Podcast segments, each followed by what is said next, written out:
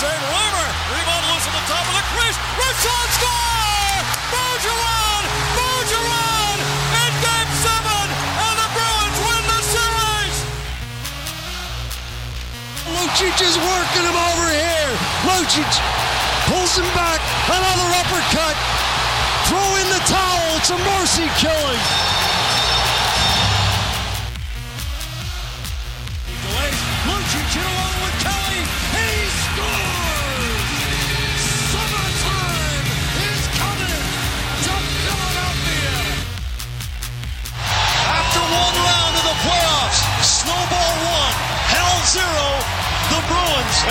To the conference semis for the second consecutive year. You're listening to the Spoked B Podcast. Now, here are your hosts, Zach Weiner, Jesse Gounce, and Andrew Cox. Come on! Block in front, block in front. We got 35 seconds left. Come on. Toronto with it at the point. Matthews, stop block. Just get it clear! Fuck you, man. Alright. 22 seconds remaining. 22 fucking seconds. Back down. Come on. No. Okay, okay, okay. It's clear. Thank you. Is that going to be icing? That cannot be icing. Come on. They did not. Ice, it's not icing. It's not icing. Five, four, three, two, one. No, baby! Yes, I'm talking about. Oh, heroic effort by Korpisalo, Columbus. I can't believe it. So we got Ottawa. Bruins, Ottawa, baby. What's up, everyone, and welcome back to the Spoked B podcast. Uh, very exciting episode for you uh, tonight. A little bit of uh, uh, improvisation uh, t- tonight as we're going to try to do a, a quick playoff preview for the Bruins series. Uh, myself, Jesse, uh, Andrew, and John were sitting around waiting for the, the final whistle, the final buzzer on the Leafs game. Uh, it's been a pretty crazy weekend for the Bruins and Bruins fans, but we finally know who we're going to be facing. We know some of the other playoff matchups as well, so we're going to try to break them down um, and uh, you know give some of our predictions and just where the team is at. Uh, kind of uh, you know uh, back and forth in terms of emotions for Bruins fans this weekend, as we we know that uh, Brad Marchand got a two-game suspension. It really affected the offense a lot in the last two games, and they ended up losing. They they needed just two points in their last four games to clinch the three spot. They got one point in an overtime loss against Ottawa, and then they were just completely outplayed uh, yesterday against Washington and lost three to one. They got goal a goal in the first game from Stafford, who stayed hot, and a goal from Colin Miller, who was back in the lineup um, on Saturday. Um, but they lost. Uh, it was a two-one in a shootout to Ottawa, three-one to Washington. So after the Washington game ended, uh, the Bruins no longer control their own destiny in the playoffs, and they needed uh, Toronto to to help them out. And basically, what it was is Toronto was facing uh, Pittsburgh at home, and then the very next day, aka today, right now, Sunday, as we're recording this, um, Columbus at home. Toronto needed three out of four points to knock the Bruins off and, and drop them to the eighth spot. And uh, definitely some back and forth discussions over text between myself, Jesse, and Andrew on our, our feelings of opponents, whether it be um, Ottawa or Washington for the Bruins. But uh, I think it's safe to say that the overwhelming majority of Bruins fans, especially from what you saw on Twitter, was that they'd rather see Ottawa uh, in the first round than Washington. And so people had their eyes glued. Pittsburgh was 12 minutes away from uh, beating Toronto. They were up 3 2, and the Leafs scored three unanswered to win the game 5 3. So going into tonight's matchup against Columbus, Toronto only needed one point um, and they went up two to nothing in the second period on two James Van Riemsdyk goals. And Columbus roared back, tied it up, and then scored a shorthanded goal to to make it three two. And they held on for the remainder of the game. And so it will be at long last the Bruins against the Ottawa Senators. Game one, either Wednesday or Thursday night of this week. The first two games will be in Ottawa, with games three and four back in Boston. Um, so Jesse, we definitely have a little bit to talk about with this series. Obviously, the uh, the Bruins were 0-2 and 1, I believe, against Ottawa this season. Ottawa, we've complained a lot about their boring pace of play, but then also some uh, some concerns with the Bruins as they'll they'll be getting they'll be getting Marchand back, which is exciting in terms of the offense and what he brings to the team. But it's looking, it's not official yet, but it's looking more and more like they're not going to have Torey Krug for the first round. They also may not have Carlo for the trip to um, Ottawa as he sustained a concussion on a hit by uh, Alexander Ovechkin in the game yesterday against Washington. So there's some question marks around the defense and who's going to be called up from Providence to play. Um, and there's also some question marks surrounding the third line as Frank Vatrano's playing time has gone down significantly. We're not sure if Noel Acciari is going to be healthy enough yet. They're hopeful Tim Schaller is going to be healthy enough, but we're not sure. Um, JFK got his first minutes yesterday against Washington, but just eight minutes, and Bruce Cassidy has admitted to not knowing much about him. So definitely a lot of storylines going into this series. Tell me, uh, you know, besides the boring pace of play of Ottawa, what intrigues you about this series, um, and you know, what are you looking for from the Bruins going in? I think the most intriguing thing is that they're going to have to figure out how to beat this trap, and they haven't done it. So that's the first thing. The other thing is that I'm interested to see how they play without Torey Krug and, and Carlo, depending on how long he's out. And we were talking about this before we got on the air. We were wondering if they were going to bring up guys like Tommy Cross or Charlie McAvoy for the series. And I mean, you know, they haven't played well against Ottawa all year. He said they were 0, uh, 0 2 and 2 or 0 2, whatever it was. And the the silver lining to this is in their last game, they played pretty well against them. They lost in a shootout. So, you know, Ottawa themselves was banged up. Methot didn't play. Cody Ceci wasn't playing. Or he was playing, but he he's, he's injured. Bobby Ryan wasn't playing. So Ottawa's going into the playoffs limping too. And they hadn't, aside from, you know, the last couple of nights, they had been kind of in free fall mode. So you might be getting them at the right time. I, I mean, me personally, we, we've I've been over this. I don't like this matchup because I think Ottawa's really boring, and I I don't really think that the Bruins are going to win this series. I didn't think they were going to beat Washington either.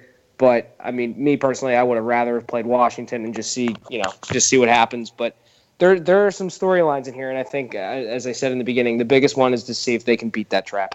Now, before I give it over to Andrew, I just want to ask you one question, Jesse, and that is: Do you see, uh, you know, the, the the head coach of Ottawa is obviously uh, Guy Boucher, who coached uh, the Lightning in uh, 2011, which was an epic seven-game series in the Eastern Conference Final, and I remember he also did the one-three-one um, over there, and the Bruins struggled a lot with it throughout the the series. And even though they won the series, I think overall they, you know, one would say they really struggled. Their one goal in Game Seven was um, an, a, a play that Claude Julien pretty much drew up during the game to to you know split them out. Was, I believe it was Ference to Krejci to Horton. Um, do you, it, do you and I, and I know that Boucher has them running the one three one in Ottawa, but do you, do you think the Bruins can take lessons from that 2011 series to try to break it down and and you know get some goals on, on this team? Yeah, they absolutely should. The only thing that concerns me with that is that the Bruins don't necessarily have the kind of firepower that they did on that 2011 team. So I'd be interested to see how Cassidy uses some of the younger guys uh, in this series. You know, you, you mentioned Vatrano is might not play. His playing time's been going down, and you know they don't have. Well, actually, no. I was going to say they don't really have a a sniper like Nathan Nathan Horton, but then I totally forgot about David Pastrnak, who's probably yeah. a better goal scorer than Horton ever was. So I, I, do think, you know, overall this this team obviously is not as good as that 2011 team that beat Tampa, but you know, I, I think you can get you can get creative with your lines here, and the you know the Bruins have found a lot of creativity in these lines with Bruce Cassidy as coach. No, the, the lines really haven't stayed the same throughout the season. Although the last couple of games they've been basically the same while Marchand's been out. But with right, Marchand exactly. coming back, I think I think Cassidy was forced into that. You know. Yeah, and now with Marchand coming back, you can slide down Pastrnak to that second line if you want to. You can slide Backes down. You could slide Spooner back down to the third line. I'm, and we don't have to talk about this, but Spooner was pretty bad on a wing on Saturday. We all kind of know how not good he is when he plays anywhere other than center. So you know you're you're getting a boost when this series starts. So I think that's definitely encouraging. And if they're going to do anything, they got to look to that 2011 game film because it's exactly the same. It's ex- exactly the same style as Tampa played. I hear you. No, I definitely hear that. Um, Andrew, what about you? You, the, uh, what what storylines are you looking at for this Bruins team? Um, and you know, what what intrigues you most about this series going in? Well, there's a few things. I, I've been kind of taking notes throughout the season against Ottawa and Washington, and here's the thing: with Torey Krug out, we, we hit on it last week about how he was such a catalyst and, and how great of a year he's having, and how he was been he might have been our best defenseman in, in a sense, offensively, defensively. He, he just stepped up and he lived up to that contract this year. So losing him, who knows how long that will be, but you know, that's it's a tough blow to take for a team that's already thin on the defensive side. I, I like how Colin Miller stepped up. He he's looked good, but you know with Carlo going down now, you, again, you already have the thin defensive core. I'm, I'm interested to see what they do if they even give McAvoy the chance or not. I don't think they're going to, but I, I, I really don't think we want to see them burn that contract that year on that contract.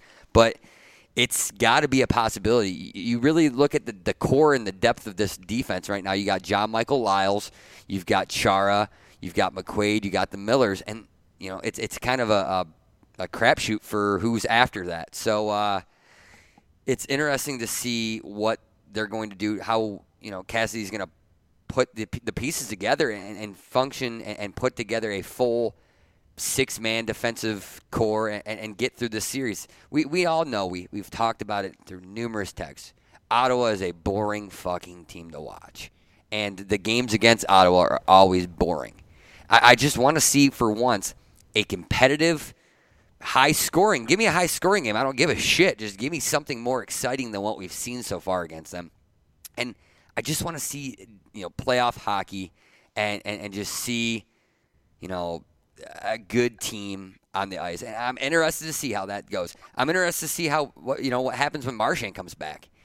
Does he play with a little fire under his ass? Because he pretty much cost them home ice in the uh, first round and almost got his team – uh, first round matchup with Washington if it wasn't for Toronto choking today. So I'm just interested to see how those you know three storylines play out. The the Krug and Carlo injuries, what Cassidy does with putting pieces together to, to fully put a full six man rotation out there on defense that's going to win you some games, some intensity from the Ottawa, you know, against Ottawa, and the whole Marchand thing. I was listening to I was listening to uh, Saturday Skate, uh, which is um, a show on WEEI and uh, they were, um, they, you know, they were talking about the series and obviously the you know the McAvoy contract. Um, and I agreed with one thing they said, which is I think it's going to be more of the same in the series. Uh, it's going to be boring. You're going to have some more 2 1 games. And if the Bruins can get out of it with a victory, then you're going to start getting your exciting playoff hockey, whether they face the Rangers or Montreal or, you know, a, a, another team. Um, in terms of the McAvoy contract, I, I have to agree with Jesse uh, on this one. I think taking a year off his contract for the first round at least not the best idea. Uh, something we were talking about offline before we began recording was um, I, I, was I was talking about how Torey Krug was not with the team uh, in the first round of the 2013 playoff run. Um, but then after Ference got hurt, and I think they had a couple other injuries, they ended up um, bringing Krug up, and that's when he had his whole coming out party, obviously with the four goals in five games against the Rangers, and that's something I could potentially see happening with McAvoy if the Bruins were to get out of the first round. Maybe maybe call him up if Krug's still out. It's certainly so disappointing because Krug really had an incredible year. Um, he had a career high in points, and really after some defensive struggles to begin the season, totally adjusted his game and, and became a force to be reckoned with, and one of the leaders on the team uh, defensively. So it's really tough to see him go. But I'm not sure bringing a guy like McAvoy is going to help them break the you know the one three one. Um, and you know, so you really have to look at what what they have available outside of that, which is um, they got Joe Morrow, who's been a, a, healthy scratch for 20, 25 straight games, maybe more. I, I, honestly am not very high on him. And then down in Providence, you got Matt Grzelcyk. Um, you have Rob O'Gara, who played earlier in the season for the Bruins. I've long been a huge Tommy Cross fan. I don't think he's going to get the call up that I think he deserves. Um, I was talking with a few people on Twitter about it today, and people, you know, everyone seems to think that he's just a career AHLer. He's the captain of Providence on a one on a one year contract, and probably not going to get that that that call up. So, I mean, I would I think he deserves it. I think he could be a really good uh, veteran to call up, even be a healthy scratch as a seventh defenseman.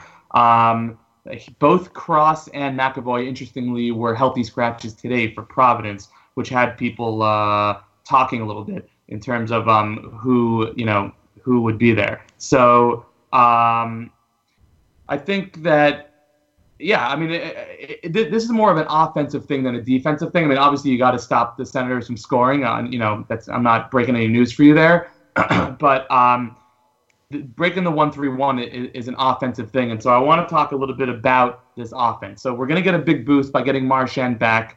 I would assume they're going to do something like a Marchand, Bergeron, Backes on the first line. They'll do a Krejci, Pastrnak, uh, and someone on that second line. It might be Drew Stafford, and then you got to deal with the third line. And uh, Andrew, uh, one thing again that they were talking about is uh, Matt Beleskey. What and and this is something that you've brought up throughout the season as well. Is that you know Matt Beleskey not big numbers during his two seasons with the Bruins, but he was basically brought in because of his playoff success.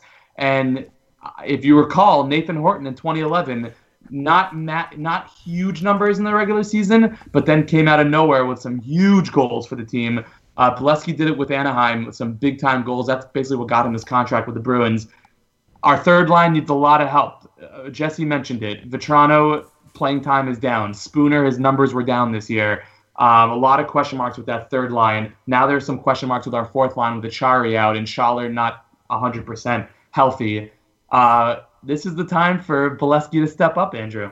Yeah, it really is. And I, I have four guys I wrote down on a list a little bit ago uh, who I think could be X factors. You know, normally with the X factor, you you pick one guy and that's it. But I have four guys that need to be uh, have a bigger role and, and, step up in the playoffs. A lot of them are, are common sense, but Beleskey was on the top of the list. I have Dominic Moore, who has playoff experience with the Rangers and uh, throughout his other stops throughout the NHL. He's played for so many teams, it's hard to keep track of. Uh, Jimmy Hayes is on there. And I have one just because it's his first taste of the postseason, and that's Pasta. I, I just oh, yeah. I got those four guys that need to step up because we saw the the regular season that David had. He had a, a great regular season. Now it's all about the second season. And, you know, we, we, we've seen it over the years. Some of the third and fourth liners, they don't really produce in the regular season, but they do have big roles in the in the playoffs. And you have the the big line, first, second line guys don't show up in the playoffs, and people are like, "Oh, their legacy." Like Ovechkin, Ove, you know, Jesse brought up a great stat last show that Ovechkin has never since the Capitals uh, and and Ovechkin been a marriage, he has not reached the conference finals and that's huge because he's a star player not being able to get his team there. So you know you see star players shut down. So I think. To, to, for Pasta, it's it's all about is he a budding superstar or is he just going to be a good goal scorer, a, a good defensive forward that, that scores a lot of goals? And we have a, quite a few of those with Krejci and Bergeron, you know, good defensive forwards. You know, I want to see what Pasta can do in his first taste of the postseason. Can he take over a game? Can he change things? And can he make it you know, all about you know him and he could be one of those guys that can be a change uh, a game changer and he just needs to take over and like i said the other three guys are third and fourth line guys and i think those are just big uh, you know, big things that, uh, you know, four X factors. I didn't say, you know, Rask. I didn't say any of the defensemen because we don't really know who that sixth defenseman is. We know the defensemen have to step up. We, we've said it all year. But those four on the forward side have to have big postseason if we even want to advance into the first round, let alone win a Stanley Cup. Yeah, man, totally. I think it's a great point. My, my, my thoughts on Beleskey is that I, I, I said in, the, in our very first episode, way back when, um, I said that I, I, thought that uh, the David Backes signing would take a lot of pressure off Beleskey and maybe give him a chance uh, to not be in the spotlight and have all, you know, like I said, all that pressure, and then you know have a chance to perform. And uh, he hasn't he hasn't yet. But again, you know, like you said, maybe all the attention is on uh, is on Pastrnak, and you know maybe it's on you know Backes had some huge playoff goals for uh, for St. Louis last season, which gets me excited that he's in that he's in the playoffs with us. Um, and also uh, Stafford just totally heated up at the end of the season. So maybe these guys are getting all the attention, um, and that you know, enables Beleskey to sneak in. What do you think, Jess? Yeah, I think it's a good point. I mean, th- they brought Backes in for this kind of veteran leadership, and this is exactly what they need him for. He's been tough and he's been good to watch all year, and this is where they're going to need him. And the, the Stafford acquisition, I mean, how good does that look? like when he came in, he scored a couple of goals. He he kind of petered out for a little bit there, and now he's starting to heat up, like you just said. That's a good veteran to have on your second or third line, depending on where they want to put him. So you know, I, I like, I like. I've said this all year. I've liked the forward group. I never thought that they were really living up their to their potential under Claude, and then Cassidy got a lot out of them. So you know, if they can figure it out, again, it goes back to figuring out Ottawa's trap. If they can figure that out, they can put up a lot of goals. I mean, th- th- that's the one team that they've just struggled to score against all year. And I mean, let's face it, if Ottawa's banged up like they are, they, they can get to them. I, I really I feel good about you know their ability to score goals.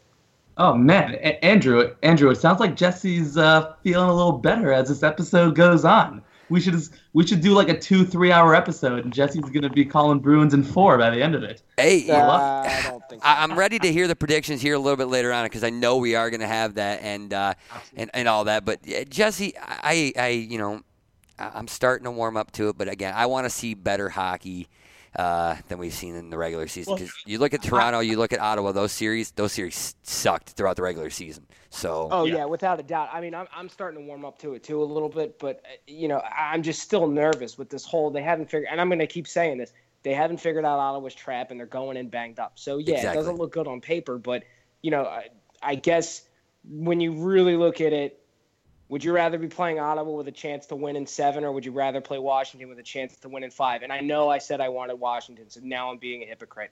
But you know, I guess in the best interest of the Bruins' chances to you. win, the Ottawa, the, the Senators are a better matchup. Um, let, let, let me give you a little. Let me put a little bit more fuel to your fire, uh, Jesse.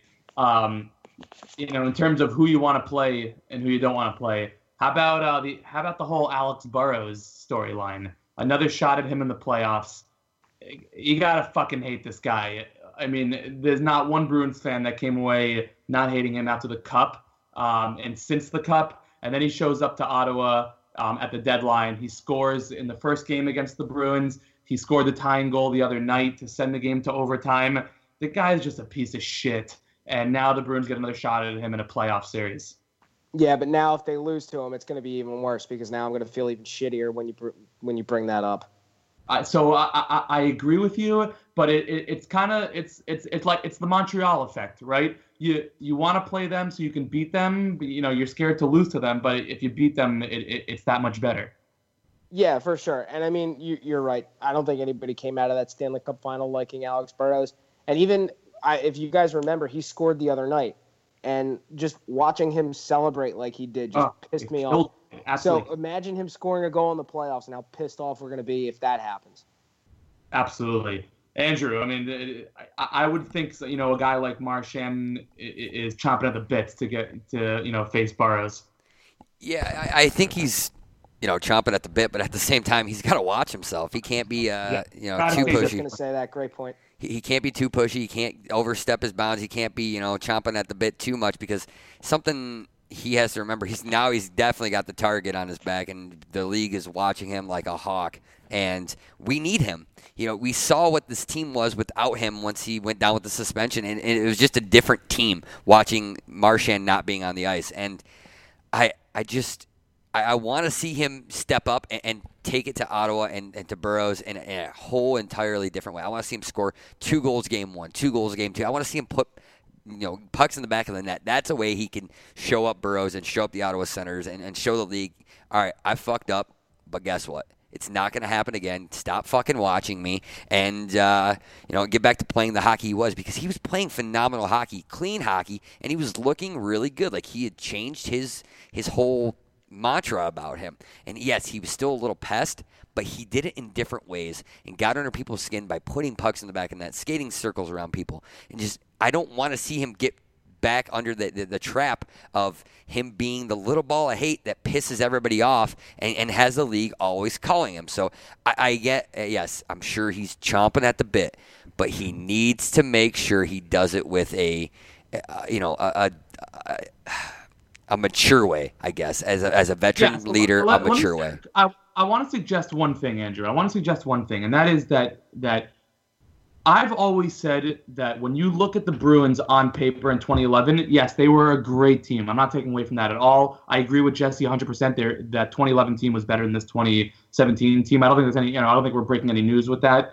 Um, however, I have long believed, and I stand by it, that stepping on the ice, game one of the Stanley Cup Finals against Vancouver, on paper, the Canucks were a better team than the Bruins.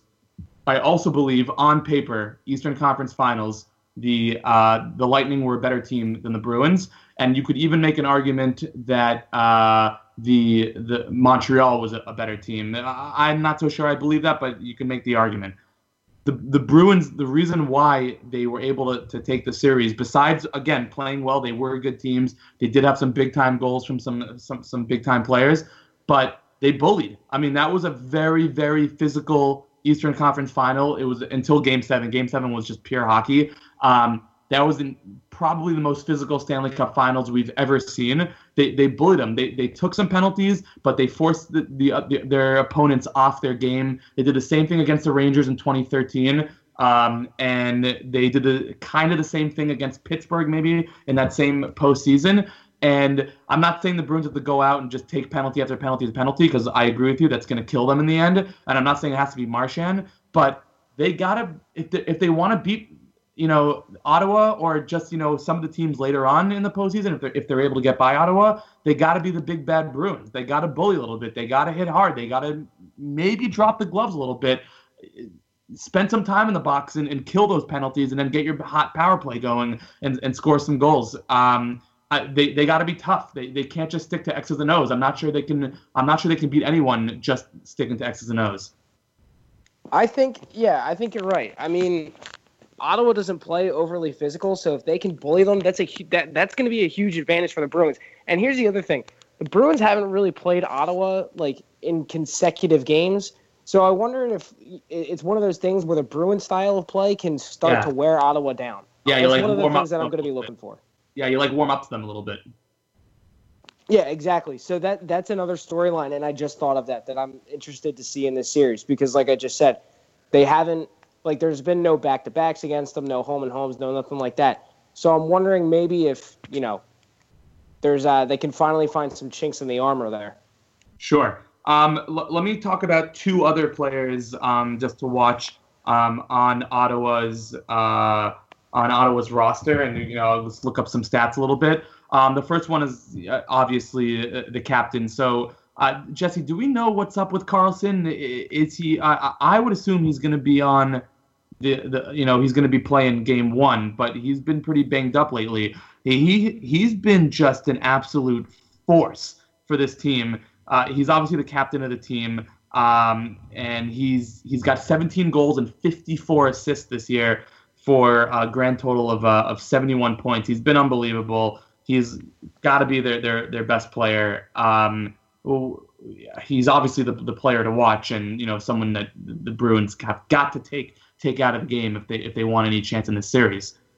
Yeah, I agree. I, I and to be perfectly honest with you, I really have no idea what's going on with them. So it would sure. be nice to it would be nice to find that out. I'm not really sure anybody knows, to be honest. Sure. Um, but I mean, obviously, though, I mean, you know, he's the force, and then um, you know, Andrew, I'll take you back to our first episode when uh, you know we've definitely brought this up a few times that you you called them your sleeper. You were absolutely right. They ended second in the Atlantic, and uh, one of the reasons you called them a, a sleeper was um, the, their offseason acquisition of Derek Brassard, uh, the former Ranger, who statistically not not his greatest season, uh, 14 goals, 25 assists for 39 points.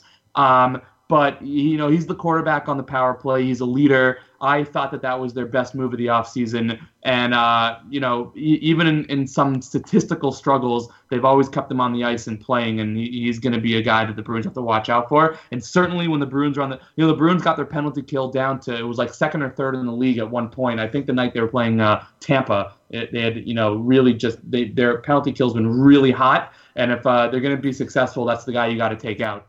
Yeah, I agree. I'm sorry, I've, um, I sound a little emotional right now. I'm, I'm, watching the whole ceremony for the Joe Louis Arena. Being you know from Detroit, that's my childhood. I'm literally crying, so I'm sorry.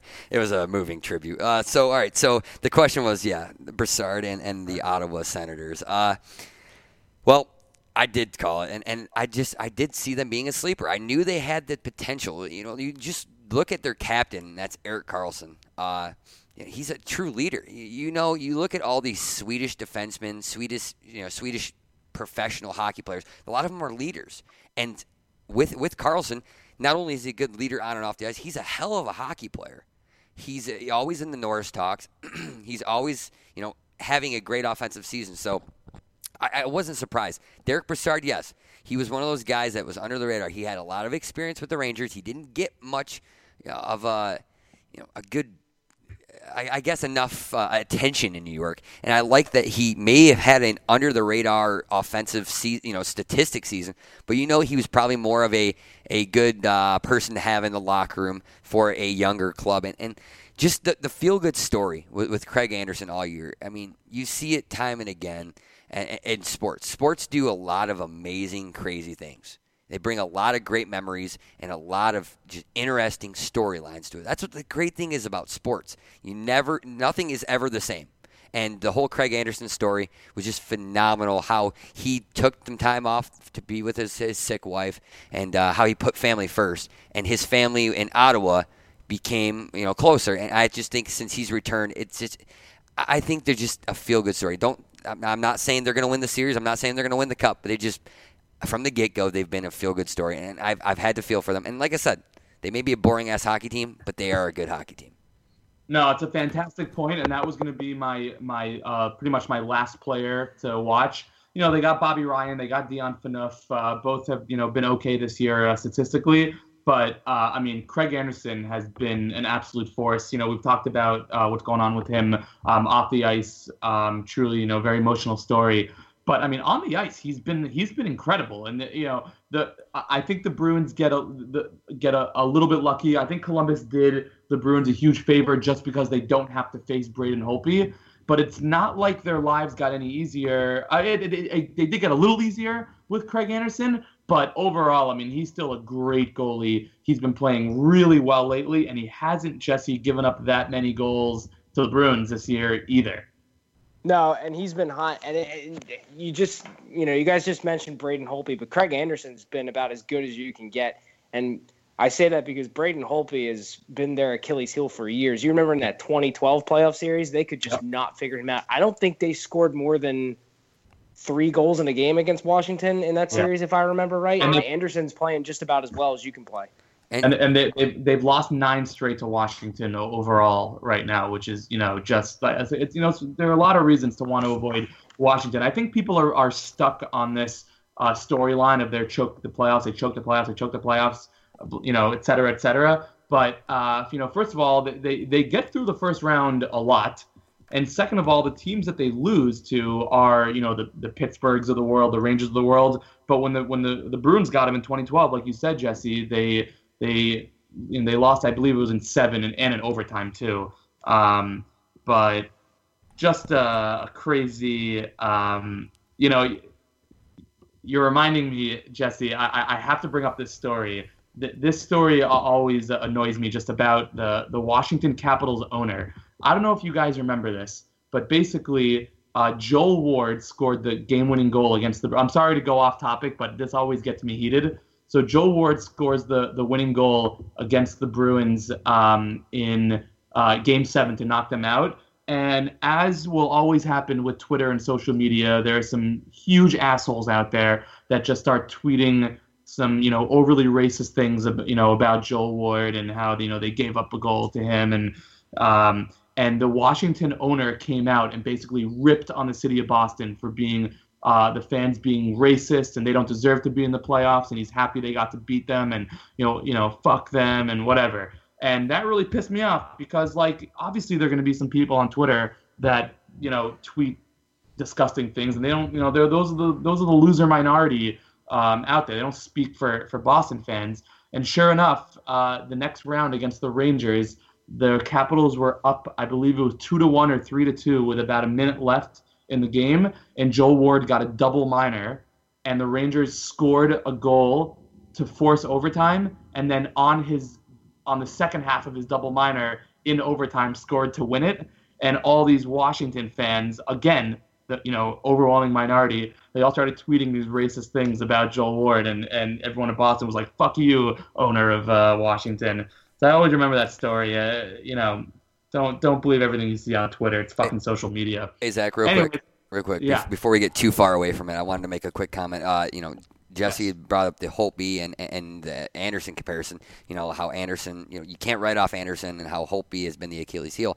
Uh, you look at this and and say if you look at both Washington and Ottawa on paper, obviously you say, okay, Washington's much more talented offensively, defensively, and Ottawa's just a guy, a, b- a bunch of guys that like Dion Phaneuf and, and Bobby Ryan and uh, Brassard that nobody else wanted, even Chris Kelly. You know, guys that have been Yeah. and succeeded somewhere else. You don't look at them and say, well, they're as star studded as a team like Washington. They're as powerful as a team like Washington. But Craig Anderson has kept them in these games. Even without Braden Holtby, I think Washington would be a playoff team. I'm not saying that they'd be the, the President's Trophy winners or whatever, but I, I, I truly think that they would be a playoff team just based on the talent that they have. If Ottawa had maybe Hammond all year or another goalie, I don't think they would be a playoff team. Even Craig Anderson missed a good chunk of the season. Uh, I can't remember the name of the, the who stepped in for him uh, when he was out. It wasn't Hammond because Hammond was hurt. Uh, but when he's come back, he's continued his his feel good story. I really truly don't think Ottawa gets in the playoffs without the, the Craig Anderson story and the way Craig Anderson's played down the stretch. So No, again. Hol- Holtby may be, you know, the end all be all and, and be a hell of a goalie, but at the same time, I, I just think looking on paper, Washington's a whole hell of a lot better. I think if you put the two on paper, you look at the teams, the records, whatever, and you look at one reason why each team's on the on, in the playoffs. I'm not saying Washington's in the playoffs because of Holtby, but I'm saying well, Ottawa's in the playoffs because of Craig Anderson. That's all. No, I mean, I, I, definitely agree with you. They, they rallied around his, um, his story, um, and it, you know, it's it's definitely something special. And, and again, that that's all off the ice, and then on the ice, he's you know put his money where his mouth is and played um, extremely well. And it's a, a stick tap to him, stick tap that organization. I, I I I don't really. It's it's strange for me. I'm used to hating who the Bruins are playing in the playoffs. You know, Montreal, the Rangers, Vancouver, even Toronto. I've you know grown this hatred for over time. Um, and you know, but like I, I really have nothing against Ottawa. They're they're kind of a class organization. Um, we, we really haven't had anything with them in, in, in all you know our time as a as an organ uh, as Bruins fans, and now they get Burrows on their team. Now we get them in the playoffs. Maybe we'll get some some heat going. But uh, yeah, I mean, I, I, I totally agree with you. So I want to get into some uh, predictions uh, for now. Uh, before we just talk about the first round matchups, I want to just ask you guys uh, one very quick question. Andrew, I'll start with you, um, and that is, um, and, and you know, we obviously don't know the answer to this question, but it's a, I guess this will be our impromptu uh, fire round, one question fire round, and that is that uh, Jakob Forsbacka Karlsson, known as JFK, he got about 8.25 in ice time yesterday against Washington. Couple of face-offs. Uh, nothing really to write home about. Again, as I said uh, t- at the start of the show, Bruce Cassidy has uh, said on record that he d- doesn't really know much about Karlsson, and they're just trying to get a feel for him on the ice. So my question is, with Acciari out, we're, again, we're not 100% sure what Acciari's deal will be, but uh, do you think uh, JFK will see ice time in this first round series against the Ottawa Senators? I say maybe, but that all depends on what's going on with Carlo and Krug and how they use those roster spots. If they bring somebody up and, and they need to dress somebody and you know knock Well, someone he off would the be roster. forward. He would be a forward playing on, on the fourth line. So you're talking about I'm your just fourth line. yeah, I'm you're just looking- thinking maybe like a roster spot. That'd be the only reason he doesn't play if they need I that think- roster spot. I hear what you're saying. I definitely hear what you're saying. Jesse, what about you? Yeah, I'm with Andrew. I think it depends on what happens with Krug and Carlo. The way it sounds right now is that Krug. I don't think Krug is seeing the ice in that first round matchup, and Carlo could be available later on, but he may not be making that trip for games one and two against Ottawa. And I have a feeling you're going to see. Uh, I, I'm not. I don't know who's going to be uh, in the in the six, but you're going to see Morrow. Uh, with, so within so then your seven defensemen, right? We'll look at who the seven defensemen are. It's going to be Chara. It's going to be Colin Miller. It's going to be Kevan Miller. It's going to be Adam McQuaid and John Michael Liles. Those are your automatic five. And then it could be you have three defensemen fighting for that sixth spot, which would be uh, Joe Morrow, who personally I don't want to see playing. Yep, Exactly. exactly. Um, Matt Grzelcyk, who I maybe wouldn't mind. Um, and the third would be uh, Rob O'Gara, who actually played pretty well in the beginning of the season and has had a pretty good season uh, in Providence. But again, I say this, I know it's going to fall on deaf ears. I don't care. I, I would love to see Tommy Cross get the call and uh, and put be put in that sixth spot. I, I would love to see him uh, you know, he this weekend he broke the record for most games played for the Providence Bruins. He, um, you know, he's the captain of the team two years in a row. He's a vet. He's a New England guy. Um, love to see him get the call. But let's get to some let's get to some uh, some predictions. Uh, we got a special predictions coming uh, th- this year. I want to give a shout out, Andrew, to your brother who uh, really has been uh, the the source of a lot of breaking news for us throughout the year.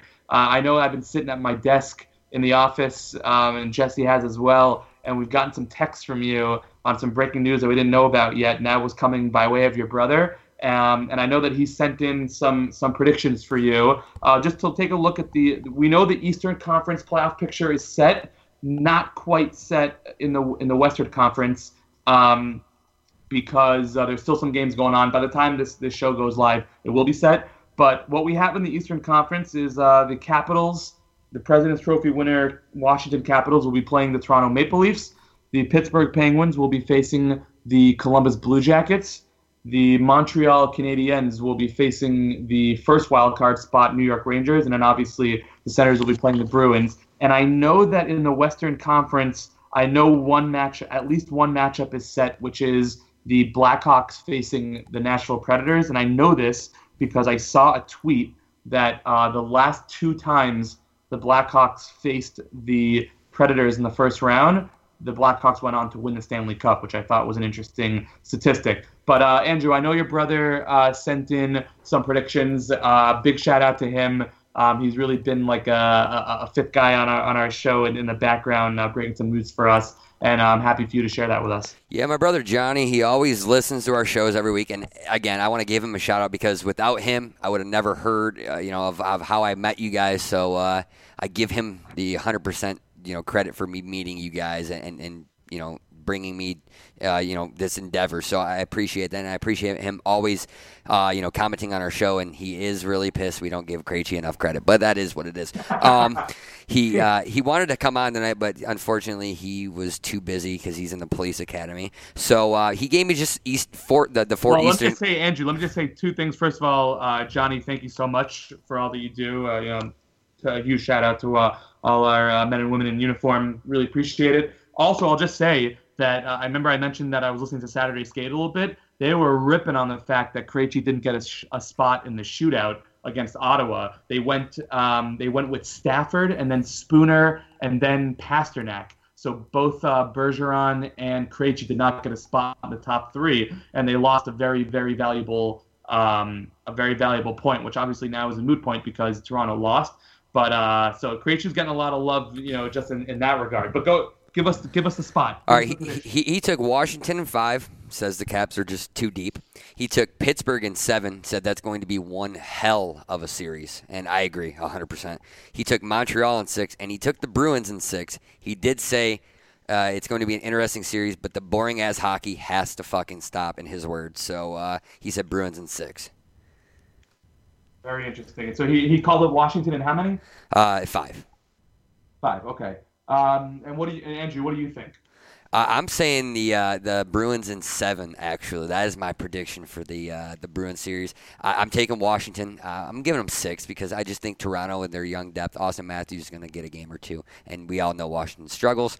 I'm actually going with Columbus in seven. Uh, I, I really like that team. I really like that team for some reason. Cam Atkinson put himself on the map, and uh, he, he's going to get some serious Hart Trophy consideration this year, I think. Uh, and and I have the Rangers actually winning in seven. Okay, and Jesse, how about you? I'll go Rangers in seven. Um, I just I don't know. There's something about Montreal. I just don't think they have it this year. Um, I'm gonna go Pittsburgh in five. That's gonna be my hot take. Whew. Pittsburgh in five over Columbus.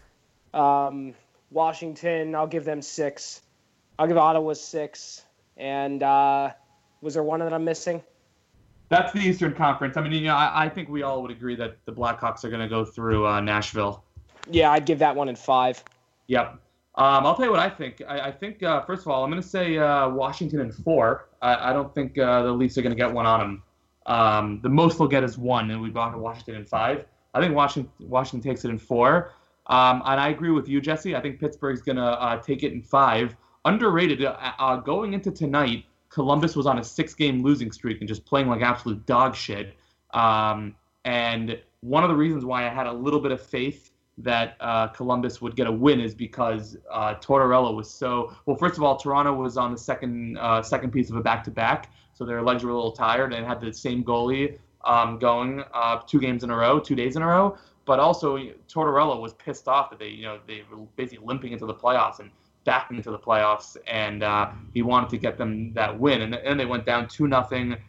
Eh, you know, I, I, I was I was so mad. Um, and then uh, you know, Columbus kicked into another gear and, and, and got those three quick goals in, in, in, the, in the second period. Um, and I want to give a big shout out to uh, a guy, uh, Chad Labrie, on Twitter, who um, I was tweeting during the Toronto game, and I, I basically tweeted that it looks like it's going to be Bruins Washington. And Chad said, uh, oh, oh, ye of a little faith, Columbus is known to score goals in bunches in a short amount of time. That's exactly what they did. Um, so I think it's going to be Pittsburgh in five, though. They're a much better team, and Pittsburgh's really showing have showed have shown, excuse me, no uh, hangover uh, from the Cup uh, last year. Um, we uh, you then have. I also think the Rangers are going to take the series um, in seven. I think it's just a good it's a good matchup for the Rangers. And by the way, underratedly, I don't know if you guys agree with me on this, but underratedly, Montreal also plays a very boring style of hockey as well. And if you guys recall, uh, the year that they faced the the Rangers in the playoffs, I believe that was the Eastern Conference Final, and the Rangers went to the Cup Final and, and lost in five to the uh, LA Kings. Um, that series also went to seven games and or six games and was pretty fucking boring too. So I don't expect much there. The Rangers have been uh, the Rangers like started the season off extremely hot. We talked about them earlier in the season, uh, then they lost. Then they, they kind of just went into a lull a little bit in the season, and they haven't really gotten their home form going that much. Then they lost Lundqvist to uh, injury for a while, and they've just been out of sorts. The the media here in New York has really just not sold. They're not sold on the Rangers at all. But uh, I think a Montreal series could be uh, just what the doctor ordered for the Rangers and get them going into the second round. Um, and I'm gonna have to agree with your uh, your brother Johnny Andrew. I, I, like the I like the Bruins in six. I, I think what it comes down to is that the, the Bruins need a split in Ottawa um, in those first two games, uh, and they got to take care of business at home. So, but it's a very good possibility we could be looking at a 2-2 series going back to Ottawa for Game Five. Um, but we'll know a lot more uh, next week when we uh, when we meet to record, and we should be uh, about mid-series when we meet to record there. Hey Zach, so uh, real quick, yeah. I want to give our producer John Schantz a, a, cha- a chance to uh, to uh, sorry John Schantz. I did it on purpose. It's I, I, he actually made predictions. Uh, did the predictions, so I'm going to give him a chance to hop on air if you guys don't mind. Give his predictions. All right, just gonna, let's do it. it. Is this going to be his first time uh, hearing his voice on the Spoken I, I think we might be. So, John, take it away. Who do you have in the John? first round? We got a second John. Well, thank thank you guys for uh, getting me on the air with you guys. Uh, honestly, just following what you guys have been talking about all season long, um, I do feel that the Montreal Rangers uh, matchup, I really do think Montreal will uh, come out on top of that one. The Rangers are a very good team, but I just think Montreal uh, will be a uh, will come out on top in that series. Um, for Columbus and Pittsburgh, personally, I'm, I'm I hate the Penguins being from Detroit, honestly, and uh, you know, I, I also hate the city of Columbus as a whole too because I hate Ohio State. But um, I think in that one, I think Pittsburgh still they're going to overmatch them. Um, uh, honestly, it's just looking at that series. Columbus did have a very good year this year, but I think Pittsburgh will come out on top in that one. Uh, Washington versus Toronto. Um, big Babcock fan when he was here in Detroit, um, but I think Washington will come out on top in that one. I'm not, like I said, I'm not digging too deep into those series. And then uh, the last one with Boston and Ottawa. Um, it's kind of hard to go against Boston. Uh, the Bruins been playing uh, playing very well lately, um, and they closed out the uh, close out the season with getting into the playoffs for the first time in three years. Is it? Yeah. I think it's in the yeah. first time in three years. So, uh, like I said, I'm congrats to the to, uh, to the uh, the Bruins on that. But I and I think uh, the Bruins will come out on top against the Senators in that series as well. Awesome, awesome.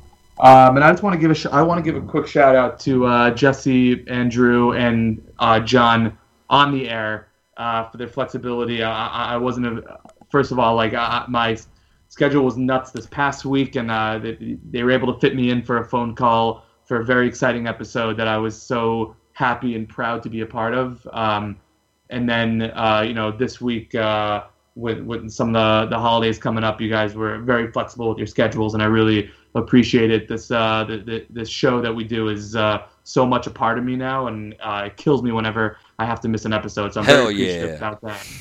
So, and it's just you know just crazy to think as we head into this uh, series that you know we we met a bunch of months ago uh, for a little preseason preview. Um, you know, hoping and praying that this team we weren't sure how good they were on paper, and just you know hoping that they could muster up a, a seven or eight seed, and they end up uh, third place in the Atlantic with uh, all things considered a pretty favorable uh, matchup. Um, you know, and you know after all the ups and downs, they they're about I, I believe they're 18 and 8 or 18 and 9 under uh, Bruce Cassidy, and they they got hot to make the playoffs. Um, I love the addition of David Backes, and uh, like I said earlier, um, you know we talked about Beleskey's performance in the playoffs a few years ago, a couple years ago for Anaheim.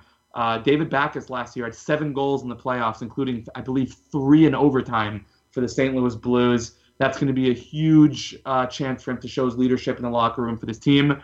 Uh, Marchand's back, and I hope he's hungry after you know watching his team lose both games of, the, of his suspension. Some kinks to work out in that third line. Some kinks to work out in that fourth line. Obviously, some kinks to work out with the defense and uh, you know some injuries. But this is playoff hockey. Uh, no team is coming in 100% healthy, and uh, we've got a lot of work to do. So before we sign off, um, again, Jesse, why don't you uh, let everyone know where they can find us? Um, Yep. And just uh, you know, and also just give a shout out to uh, Bruins Life as well, since I didn't uh, in the beginning. Yeah, so the show is sponsored by Bruins Life. It's a uh, blog run by Sasha Goldman. Uh, I run the Patriots Life end of things. Um, and as I said in the last episode, we're hoping by the beginning of next season to have content up on BruinsLife.com. Um, so you can go to their website and check them out there. You can follow them on Facebook by typing in Bruins Life in the search bar, and you can follow them on Twitter by uh, searching at Bruins Life. Uh, and then, as far as we're concerned, you can like us on Facebook. Just type in the Spoked B podcast in the search bar. We're on Twitter at the Spoked B Pod. Uh, make sure you follow and subscribe on YouTube or not, not YouTube, iTunes and SoundCloud. And uh, you can also email us if you'd like. We actually got a really nice email from a guy in Australia last week um, who really liked the show. So shout out to him. I, I can't remember what his name was. I think it was Brett, Brett- or something Brett, like that. yep. Yeah, yeah, that's right. Yeah. Um, So you can email us, uh, the Spoked B podcast at gmail.com. Yeah, real quick Yeah. before, sorry, Zach. I just want to, again, I want to piggyback off of what Jesse said and, and, and continue to thank everybody out there. Again, we started this back in September with, uh, hey guys, let's try this out. Let's see if this works. And you know what? Guess what? If we get 10 people listening, we get 10 people listening. And without you guys, you know, you two, uh, you know, Zach and Jesse, and without John, uh, our producer who does phenomenal work, and uh, with without the the collaborate, you know, collaborative. Wow, that's a big word. Uh, collaborative uh, work we've all done.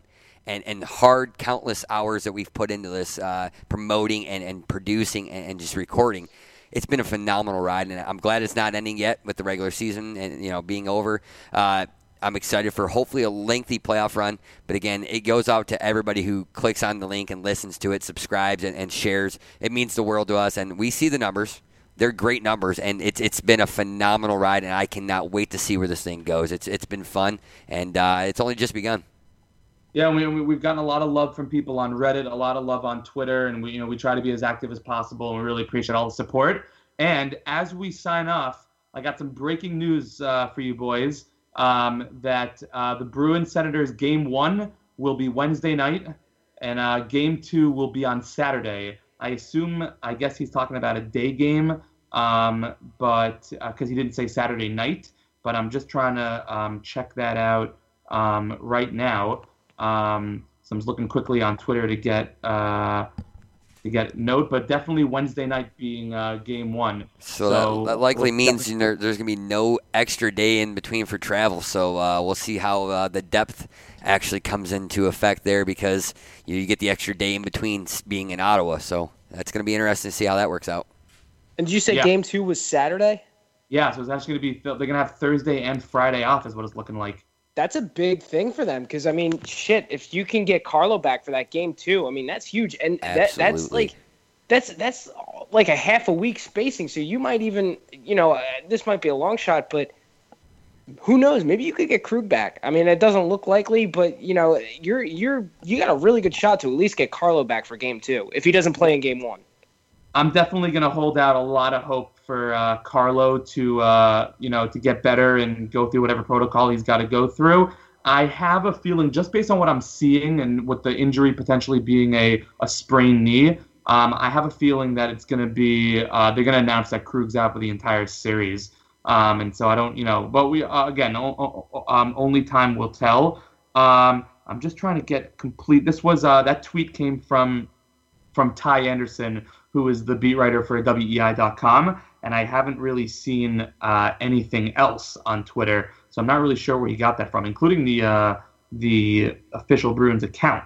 Um, but it looks like uh, yeah, I would mean, check NHL.com because usually they have it up there before it even gets tweeted out.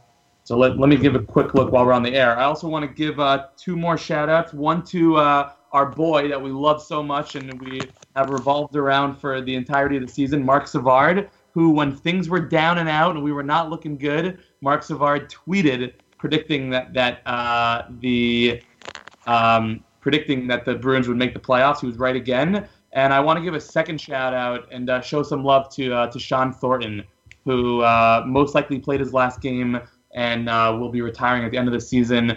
Uh, just just the, the, the ultimate Bruin. I think you guys will um, will all agree. Um, and you know was a huge part of that 2011 Cup run, a huge part of that 2013 uh, run to the Cup Finals with the Merlot line being as strong as they were. Um, huge part of the Boston community has done a lot of charity, and I'm sure he's going to be involved with the Boston community. I think he has said, I think he said that he had planned to uh, to stay and uh, continue living in Boston after he retired. So uh, just a big shout out to him. Sad to see him go, um, but a great career for him, which involved two cups, one with the Bruins and uh, one with the uh, with the Anaheim Ducks. So um, definitely, uh, you know, very special there. So uh, with that, we'll uh, we will we'll sign off there with a couple of you know the, the playoffs begin for the Bruins. Two games in Ottawa, two games back at home, and we look forward to uh, recording another episode mid-series sometime next week. So be on the lookout on Twitter for announcements on when the next show will be going live. For Jesse Gantz, for Andrew Cox, for his brother Johnny Gantz, uh, Johnny uh, Cox, and for producer John Gon- uh, John Schantz. Um, Everybody's laughing. We're all the Gauntz brothers tonight. I know, John, Cox, I'm all over the place. But for everyone, uh, uh, this is Zach Weiner for the Spoked B Podcast. Let's fucking go Bruins.